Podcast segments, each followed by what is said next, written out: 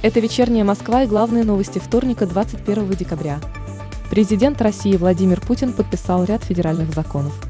В частности, глава государства подписал закон о публичной региональной власти, который в том числе запрещает главам регионов именоваться президентами. Конкретное число губернаторских сроков теперь смогут определять региональные парламенты, а президент России сможет прекращать полномочия глав регионов по любым основаниям. Кроме того, Путин подписал закон о дополнительной индексации материнского капитала по фактическому уровню инфляции, а также поправки в закон о полиции, которые в частности позволят полицейским вскрывать машин в целях спасения жизни и обеспечения безопасности граждан или общественной безопасности. Запас коечного фонда в Москве для больных COVID-19 составляет 46%, сообщил на заседании Координационного совета при правительстве мэр Москвы Сергей Собянин. Он также добавил, что в общей сложности группировка составляет порядка 13 тысяч коек. Собянин порекомендовал властям других регионов также оставить горячий резерв коечного фонда. Частные военные компании США готовят провокацию с химическими компонентами на востоке Украины, заявил глава Министерства обороны России Сергей Шойгу на заседании коллегии ведомства.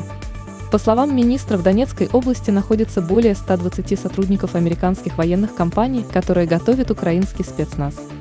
Как сообщил Шойгу, американцы работают в населенных пунктах Авдеевка и Приазовская.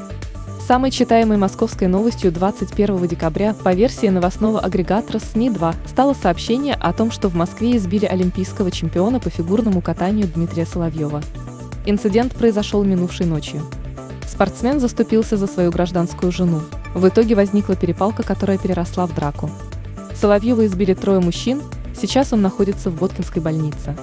Ночь на 22 декабря станет самой холодной в Москве с начала зимы. Ожидается температура до минус 22 градусов. Предстоящая ночь будет и самой длинной этой зимой, темно будет 17 часов. Безоблачная погода будет способствовать похолоданию. Температура в Москве опустится до 20-22 градусов ниже нуля, а на севере города упадет до минус 29 градусов. В Подмосковье будет чуть теплее, от 18 до 23 градусов ниже нуля.